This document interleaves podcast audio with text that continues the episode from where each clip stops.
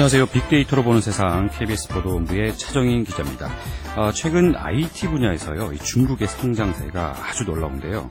어, 중국의 3D 프린터 기술, 이것 역시 만만치 않다고 합니다. 얼마 전 3D 프린터로 하루 만에요, 집 10채를 지었던 중국 업체가 이번에는 6층짜리 빌라를 뚝딱 지어냈다고 하는데요. 바닥부터 벽까지 3D 프린터로 만들었다고 합니다.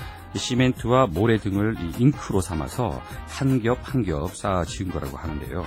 어, 일반 건축 방식보다 시간은 한 70% 정도, 노동력도 한 80% 이상 줄어들었다고 합니다. 이 더 놀라운 건요. 6층짜리 빌라 한 동이 가격이 우리 돈으로 1억 7천만 원 정도밖에 안 한다는 겁니다. 어, 집 구조, 내부 인테리어 모두 취향에 따라서 바꿀 수 있다고 합니다. 이 과학 기술의 발전, 정말 눈길을 모을 수밖에 없는데, 다만 이 3D 프린터로 아파트까지 짓게 될 경우에 건설 노동자들도 점차 일자리를 잃게 될 것이다. 이런 뭐 전망도 나오고 있습니다. 이 과학 기술을 발전시킨 건 인간이죠. 이후의 문제도 우리 인간의 몫인 것 같습니다. 자, 오늘 빅데이터로 보는 세상에서는 이 화제 이슈들을 빅데이터로 분석해보는 핫클릭 이슈, 설왕설래, 그리고 빅데이터 대중문화를 읽다 이 코너가 준비되어 있습니다. 아, 그리고 매주 월요일과 수요일에는 이 빅퀴즈가 마련되어 있는데요. 오늘도 많이 좀 참여를 해주시길 부탁드리겠습니다. 자, 그리고 방송 들으시면서 어, 빅데이터 관련돼서 궁금한 점, 그리고 분석하고 싶은 내용이 있으시면 저희 프로그램 앞으로 문자를 보내주십시오. 빅데이터로 직접 분석해서 어, 여러분의 궁금증을 풀어드리겠습니다. 휴대전화 문자 메시지는 지역번호 없이 샵 9730, 샵 9730이고요. 짧은 글은 50원, 그리고 긴 글은 100원의 어, 정보 이용료가 부과됩니다. 이 스마트폰을 통해서 들으시는 분들이 이제 꽤 많은 걸로 알고 있는데, 어, KBS 라디오 애플리케이션 콩 있습니다. 콩 KONG인데요. 이걸 뭐 Play Store 또는 App Store에 들어가셔서 바로 지금 당장 다운 받으시면 이 방송에 참여하실 수가 있습니다.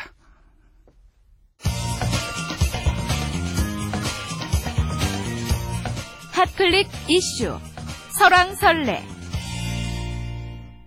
네, 화제 이슈들을 빅데이터로 분석해보는 시간이죠. 핫클릭 이슈 설왕설래 위키프레스의 정영진 편집장 모셨습니다. 안녕하십니까? 네, 안녕하세요. 정영진입니다. 제가 이 라디오 지금 진행한 지 이제 며칠 안 했는데 네, 네, 네. 제가 이 코너를 들으면서 느낀 게 있어요. 네. 이거 1년만 들으면 네. 제가 시사평론가 할 수 있을 것 같습니다. 아, 그럴까요? 그만큼 아이고, 전기를 잘하시는 것 같은데. 아유, 감사합니다. 그리고 저 조금 전에 보니까 뭐 네. 문자 같은 거 이제 보내주실 때도 네. 빅데이터 하니까 좀 어렵게 생각하시는 분들 많을 텐데 그렇죠. 좀 편하게 생각해 본다면 어, 내가 장사하는 곳에 중국 관광객들은 얼마나 올까 뭐 이런 것도 음. 사실은 빅데이터로 얼마든지 분석이 가능하거든요. 그렇죠. 왜냐하면 이제 빅데이터의 어떤 그 아, 중국 그 관광객들이 카드 쓴 내역들 음. 이런 것들도 요즘 다 분석을 하고 있으니까 음. 그러면 뭐 예를 들어서 홍대에서는 어떤 장사가 중국인들에게 더 잘 팔리더라 예. 이런 것들도 충분히 이게 분석 가능한 거니까 그렇죠. 또 보내주시면 저희가 한번 또 열심히 네. 한번 해보도록 어, 하겠습니다. 저만 해도요. 네. 어, 출근길에 네, 이 매일 같은 시간에 나온단 말이에요. 그럼 항상 특정 구간이 막혀요. 막히죠. 그러면 내가 5분만 좀 일찍 나온다면 어떤 구간으로 갈 수 있냐. 이것도 네. 결국 빅데이터로 분석을 할 수가 있지 않겠습니까? 맞습니다. 우리가 네. 지금 스마트폰으로 쓰는 그 내비게이션 이제 도착 시간 굉장히 정확하게 알려주는데 네. 그것도 결국은 아, 차량 7만 대인가에 부착된 그 차량 정보들, 운행 정보들을 모아서 빅데이터로 분석해서 알려주는 그렇죠. 거거든요. 그런 것들도 하여튼 모두 어, 분석 가능 대상이다 이렇게 좀. 보시면 될 것 같습니다. 자, 궁금하신 분들은 네. 마구마구 보내주시면 예, 친절하게 다 알려드리도록 하겠습니다. 네. 자, 오늘은요 어떤 이슈들 이 네티즌들의 관심을 끌고 있습니까? 네, 지금 이 시각 보니까요, 아, 또 안타까운 일이 좀 벌어진 것 같은데, 이 부산에서 이 조선소에 있는 크레인 구조물이 추락하면서 뭐 네 분이 아, 사망을 했다는 아, 예. 근로자가 사망했다는 이런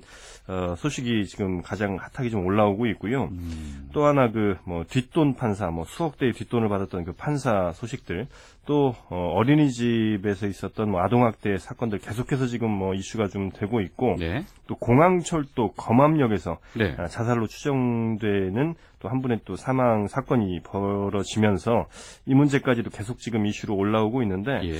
여튼 뭐 지금 어, 연말정산 이 아, 계속해서 지금 며칠째 아, 이슈의 한가운데 지금 있는 것 같습니다. 그렇습니다. 뭐 오늘 아침 조간 신문을 보니까요. 네, 거의 뭐 전부 연말 정산 이야기예요. 예, 맞습니다. 세금이 뭐 알고 따지고 보니까 올랐더라. 뭐 이런 맞습니다. 이런 얘기들 하고 있는데 직장인들의 분노 이 쉽게 사라질 것 같지 않아요. 그렇습니다. 사실 이제 지난주에도 관련 내용 잠깐 저 분석을 한 결과를 소개를 해드렸는데 예.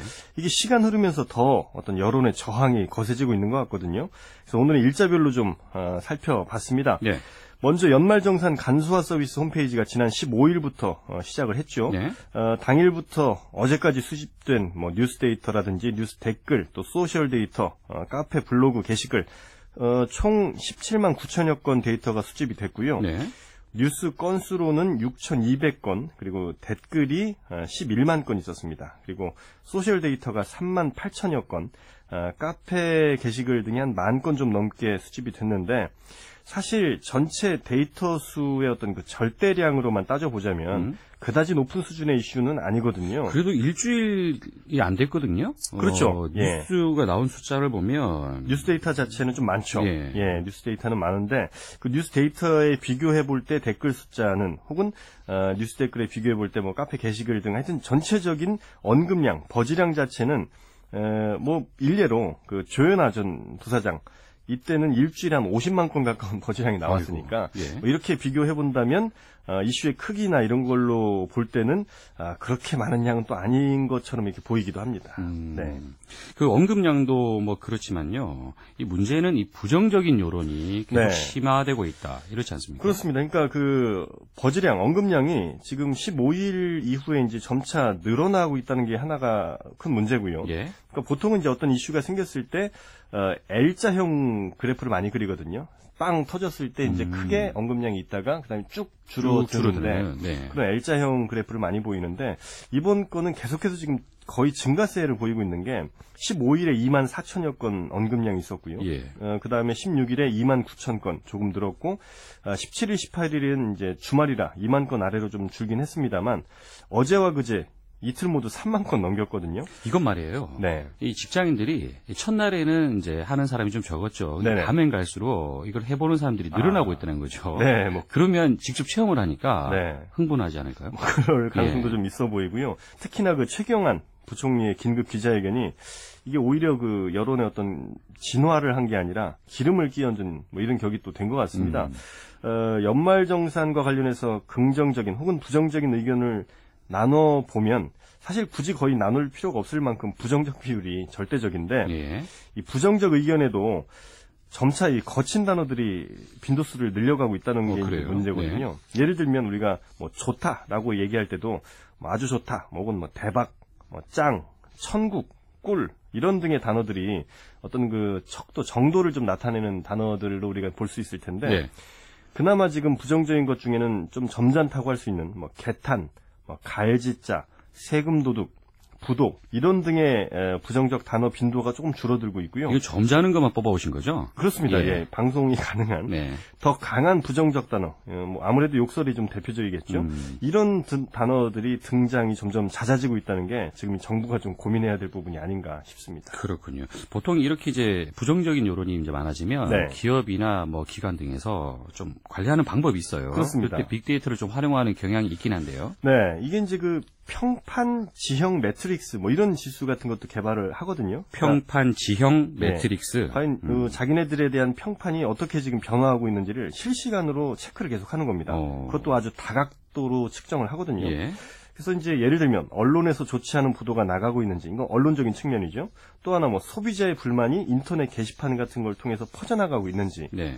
혹은 자기가 중요하다고 생각하는 key public, 뭐 opinion leader 이런 사람들 주요 인물들이 부정적인 의견을 주변 사람들에게 퍼뜨리는지 이런 것들을 지수화를 시킨다는 거죠. 어, 그런 게 있군요. 예, 그래서 이제 평판 지형 매트릭스 같은 것도 있는데, 그래서 이 에, 매트릭스 안에서 어떤 분야에서 더 안 좋은 얘기들이 막 나타나는지, 그리고 또 한쪽에 안 좋은 얘기들이 다른 쪽으로 퍼져나가는지, 예. 이것들을 계속 관리를 하는 겁니다. 어. 그래서 게시판에 안 좋은 얘기들이 혹시라도 어, 언론 기사화 되는지 이런 것들을 아주 민감하게 반응을 하고 있거든요. 예. 그렇게 이제 관리를 하다 보니까 이제 대기업들은 가끔 우리가 보면 어, 대기업에서 별로 이렇게 시의성도 없고 별로 큰 의미도 없는데 기사들이 막 쏟아질 때가 있어요. 그렇죠. 예, 그때가 보면 대체로 어, 이런 그 관리를 하고 관리에 있다? 들어가고 있다. 아. 이런 걸 우리가 이제 알 수가 있는 건데 그렇군요. 이 정부도 물론 뭐 이 기업들을 무조건 따라할 건 아닙니다만 에, 어떤 정책을 펼칠 때 있어서 어, 뭔가 좀 음, 홍보가 좀 제대로 되지 않고 있다, 뭔가 바로잡거나 제대로 알릴 필요가 있다면은 뭔가 좀 이런 그 빅데이터로 활용을 하든 어, 어떤 그 방법을 좀 찾아야 되지 않을까 하는 생각이 좀 그렇죠. 듭니다. 지금 이 이슈 같은 경우는 네. 관리를 할 게 아니라 정말 방법을 잘 찾아야 하는 맞습니다. 어, 그런 문제가 핵심인 것 같고요. 네. 자, 그리고 요즘 들어서 이 젊은이들 사이에서 어, 저는 처음 들어봤어요. 열정페이 네. 뭐 이런 말이 화제가 되고 있다고 하는데 예. 이것과 관련된 데이터 분석도 하지 않았습니까? 예, 혹시 뭐 좀 못 들어보신 분을 위해서 열정페이가 네. 뭐냐면 어떤 의미입니까? 열정이 있으면 어, 돈을 좀 못 받아도 참고 일해라. 이제 이런 의미로 예, 열정에서 어떤 그 어, 돈을 좀 깎 아도 어, 괜찮은 것처럼 예. 이렇게 젊은이들 어떤 노동력 착취죠. 사실은 아. 그렇게 하는 것들을 좀 어, 막아야 된다는 게 이제 요즘 어, 인터넷에서 상당히 그 유행되고 있는 말 중에 하나인데 음. 그게 이제 에, 얼마 전에 디자이너 이상봉 예, 씨가 예. 아주 인턴 직원에 대해서 너무나 턱없이 낮은 이런 임금 등을 지급했던 것 이런 것들이 이슈가 된 적이 있었고 또 엊그제 한 어, 어, 외국 젊은이들 출연하는 그 토크쇼에서 열정페이가 또 언급이 되면서 네. 버즈량이 좀 어제 갑자기 좀 늘었었는데 그래서 이 열정페이라는 어, 키워드 분석을 좀 해봤습니다. 그래서 이 열정페이에 대해서 얼마나 어, 긍정적인 혹은 부정적인 반응들을 하고 있는지 예, 지난 1월 1일부터 어, 제까지 생성된 20일간의 데이터 22만 3천여 건을 분석을 해봤거든요. 예. 이 중에 어, 예를 들어서 가치 판단이 들어간 뭐 어처구니, 단속, 뭐 열악, 착취, 북한, 뭐지 아들 뭐 이런 게 이제 무슨 의미냐면 어처구니 없다라든지 혹은 이런 거 단속해야 된다, 아주 열악하다, 또 이건 착취다, 또 북한이냐 이제 이런 관련된 이제 데이터들 이건 이제 아무래도 열정페이의 부정적인 데이터일 수 있겠고요. 그렇죠. 반대로 감내, 어, 감내해야 된다. 또 젊어서, 뭐 젊어서는 고생을 좀 해야 된다. 미래를 또 성장, 어, 배움, 수업료 이런 단어가 들어간 데이터는 긍정적 데이터로 판단을 했습니다. 음. 그나마 열정 페이를 통해서 뭔가 배우고 미래를 준비하는 것 아니겠느냐 이런 취지의 이제 글들로 보이기 때문이죠. 예.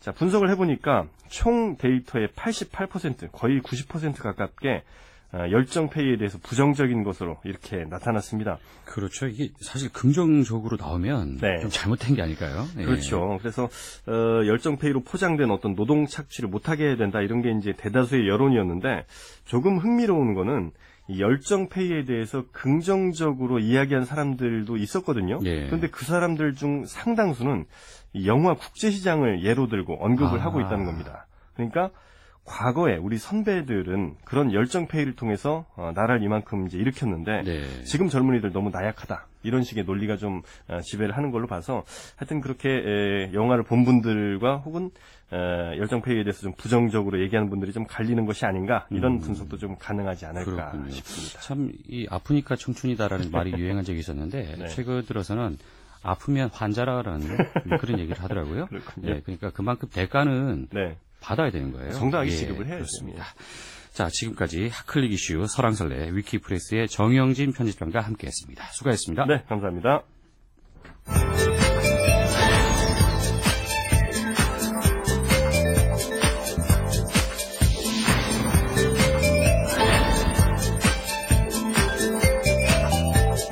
네, 매주 월요일과 수요일에 진행되고 있죠. 빅데이터로 보는 세상 빅퀴즈 시간입니다. 자, 그 이걸 함에 앞서서요. 어제 콩 게시판으로 어, 뭐 이동수 씨, 박혜선 씨, 이지원 씨 등등 많은 분들이 어제 마지막 시간에 소개했던 맛집 어플 애플리케이션 이름이 뭐냐라고 이제 물으셨는데 아, 여러 번 말씀드릴 걸 그랬네요. Dining Code입니다. Dining Code. 그, 그 가운데서 김선미 씨는 바로 또 깔았다고 하네요. 예. 아마 이 시간을 통해서 들으시면 계속 좋은 정보가 많이, 어, 얻으실 수 있을 거라고 생각이 됩니다. 자, 빅퀴즈 시간은요, 오늘 문제 이렇습니다. 이 요즘 남성들의 육아휴직, 어, 어렵지 않게 만날 수가 있죠. 최근 아빠 육아가 이 새로운 사회 현상으로 떠오르고 있는데, 그래서 아- 아이들과 지내는 것을 이 삶의 중요한 가치로 생각하는 북유럽식의 아빠를 가리키는 육아법이 화제가 되고 있다고 합니다. 자, 오늘의 문제입니다. 북유럽식 아빠를 가리키는 이 육아법의 이름은 무엇일까요? 자, 보기가 나갑니다. 자, 1번 Korea daddy, 2번 경상도 daddy, 3번 여의도 daddy, 4번 Scandi daddy입니다. 보통은요, 예, 잘 못 들어본 게 답인 경우들이 좀 많이 있습니다. 자, 지난 월요일이었죠. 며칠 전에 빅데이터 insight 코너에서도 이 관련된 얘기를 나눴고요. 어, 월요일 순서 귀담아 들으셨던 분들이라면 쉽게 맞히실 수 있을 것 같습니다. 자, 정답을 아시는 분들은 저희 빅데이터로 보는 세상에 지금 바로 문자를 보내주시면 됩니다. 휴대전화 문자 메시지는 지역번호 없이 샵 9730, 샵 9730입니다. 짧은 글은 50원, 긴 글은 100원의 정보 이용료가 부과되고요. 아, 스마트폰을 통해서 들으시는 분들도 KBS 라디오 애플리케이션 콩, KONG를 다운받으시면 바로 참여하실 수가 있습니다. 정답자 중에 한 분을 선정해서요, 어, 3만 원 상당의 문화 상품권을 드리겠습니다. 많은 참여 부탁드리겠습니다.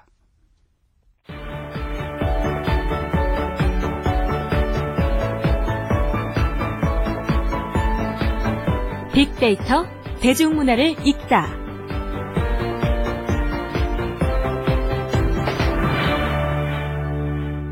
네, 빅데이터를 통한 문화 현상과 대중문화를 분석해 봅니다. 빅데이터 대중문화를 읽다. 다음 소프트 이 최재원 이사와 함께합니다. 안녕하세요. 네, 안녕하세요. 자, 오늘은 이 커피에 대한 분석이네요. 네. 이 커피가 사실 뭐 대중문화 속에 들어와 있다라고 해도 과언은 아니죠.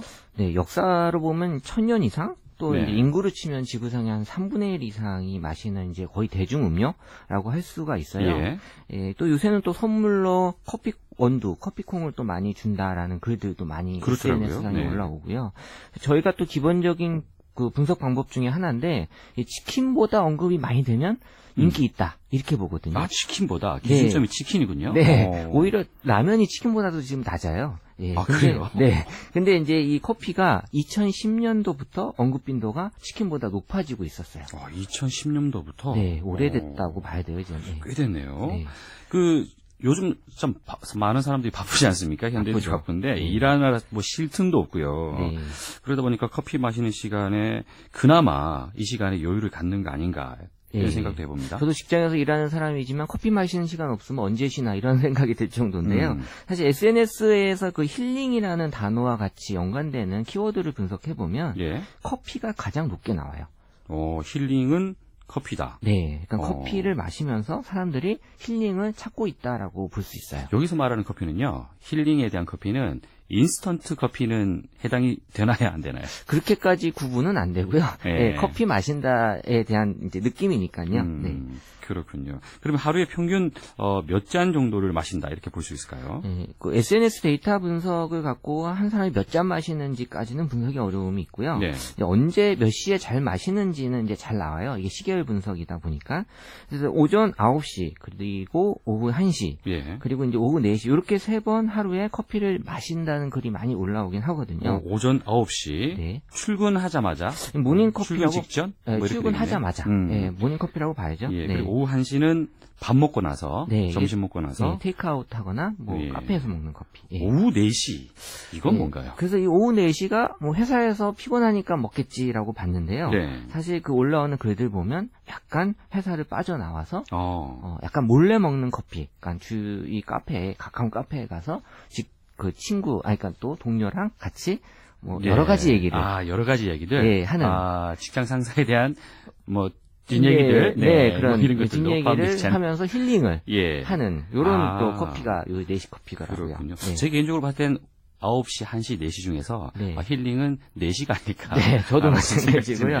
사실 이 카드사에서 그 고객 사용 내역을 분석해 보면 네. 사실 또 언제 이 카드를 긁었는지 음. 또 무슨 커피를 마시 브랜드 커피를 마시는지가 다 나오거든요. 어. 그래서 저희랑 한번 같이 커피 할인 쿠폰을 문자로 보낼 때 예. 뭐 시간대 한번 맞춰서 보내보자. 네. 어차피 사람들이 커피 마시고 싶어하는 시간에 문자를 받으면 어. 더 좋을 거다. 음. 그렇게 해서 한번 시도도 해봤습니다. 효과가 있었겠네요. 아, 네, 그랬지 않았을 때보다 높더라고요. 어, 그렇군요. 네. 이 점심시간에 식사하고 나서요. 네. 이 회사 주변의 커피 전문점을 좀 보면 그 특이하게 줄 서서 기다리는 그런 모습들. 네, 많이 봐요. 아, 예전에는 굉장히 왜 저러지 이랬는데 지금은 너무나 좀 당연한 모습이 됐어요. 네.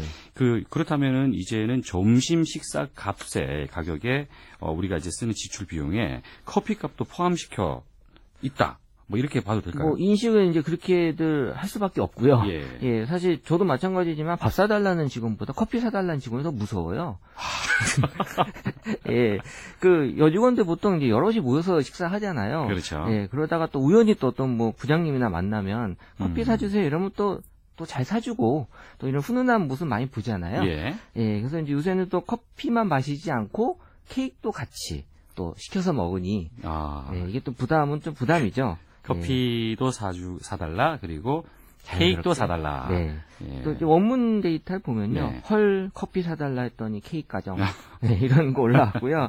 또 이제 또 기분 좋게는 어, 부장님이 쏘신 커피 완전 맛있어 대박 우리 커피 사주고 근데 핑크 카 핑크 카드 챙기는 모습 완전 귀여운데 그러니까 그 핑크 카드가 그뭐 아마 커피 브랜드의 그 스탬프 여러 예, 번 갈 때마다 이제 찍어주는 예, 뭐 예, 그거 예. 말하는 거죠. 예, 보통은 예. 이제 직원들한테 이렇게 주시는 경우도 있는데 네. 또 챙기시는 아, 부장님도 그걸 챙기는. 모습이 예. 완전 귀엽다. 예. 야, 이게 반어법일까요, 이거?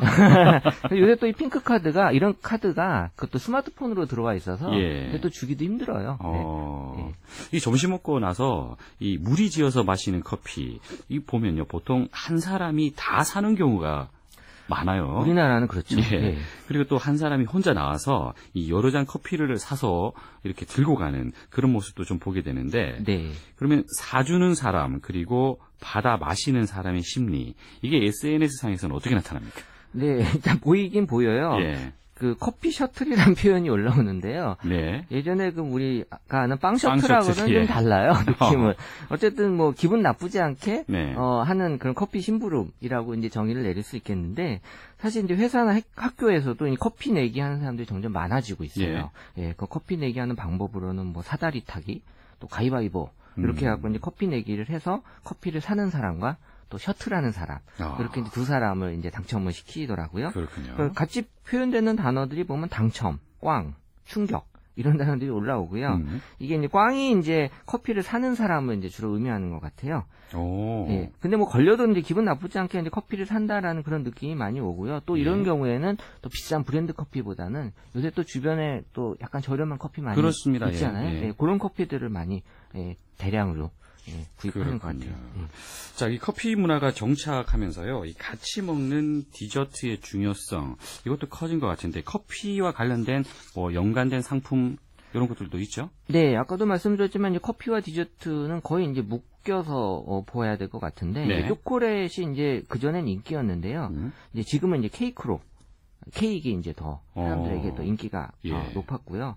사실 이 뭐 조화 같은 거가 있을 것 같아서 좀 분석을 해보니까 마카롱은 이제 카푸치노랑 먹고 예. 뭐 타르트 종류는 이제 라떼랑 먹고 이런 식으로 사람들이 이제 뭐 combination을 이렇게 맞추는 것 같아요. 네. 근데 또 요새 또 최근에는 또 팝콘 이 또 하나의 그런 새로운 사람들에게 인식되는 그런 디저트로 올라오고 있고요. 팝콘이요? 네. 커피와 팝콘? 네, 커피와 팝콘 또 그리고 붕어빵도 있어요. 커피와 붕어빵? 네.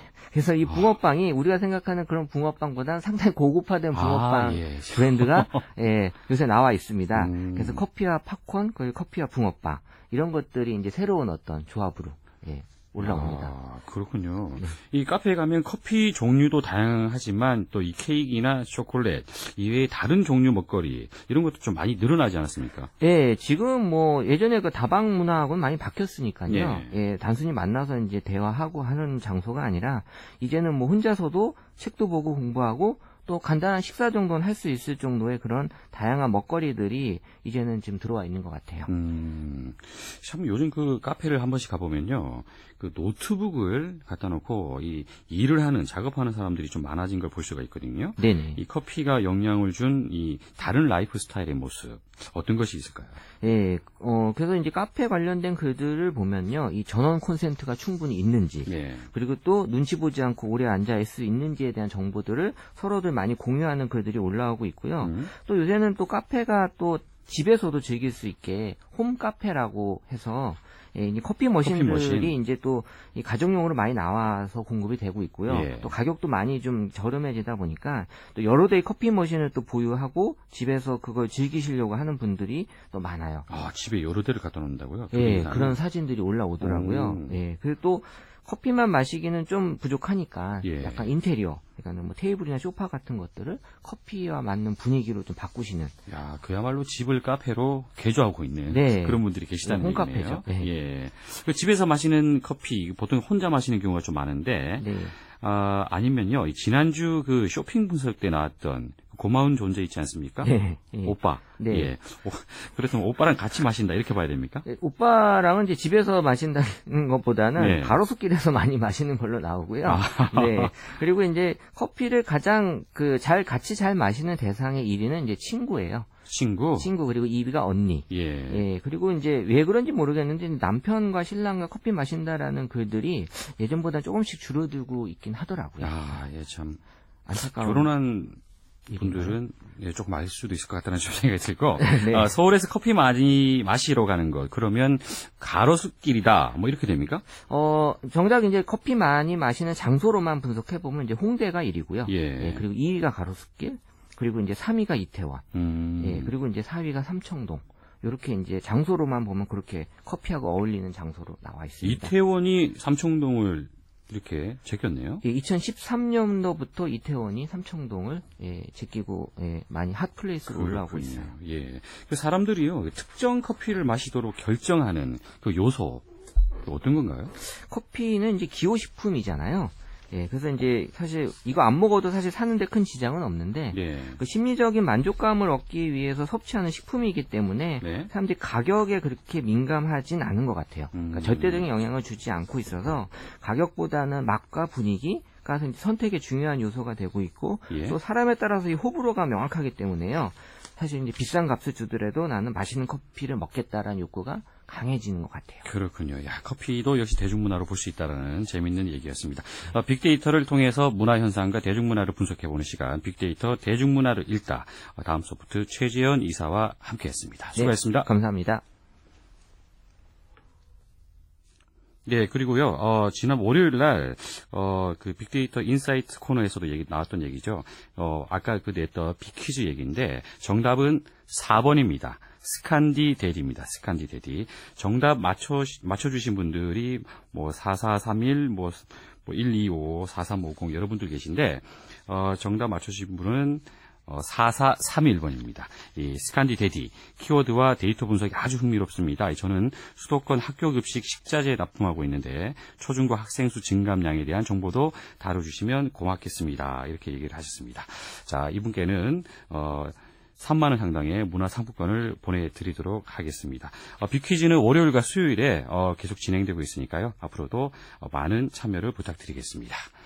자, 빅데이터로 보는 세상 오늘 방송 어, 이제 마치도록 하겠습니다. 내일은요 중국 시장의 이슈와 트렌드를 분석해보는 트렌드 차이나 중국이 보인다. 그리고 스포츠 빅데이터의 세계를 소개하는 빅데이터는 승부사 이 코너가 마련됩니다. 기대해 주시기 바라고요. 저는 내일 오전 11시 10분에 다시 찾아뵙겠습니다. 네, 지금까지 KBS 보도본부의 차정희 기자였습니다. 아, 그리고요. 저, 문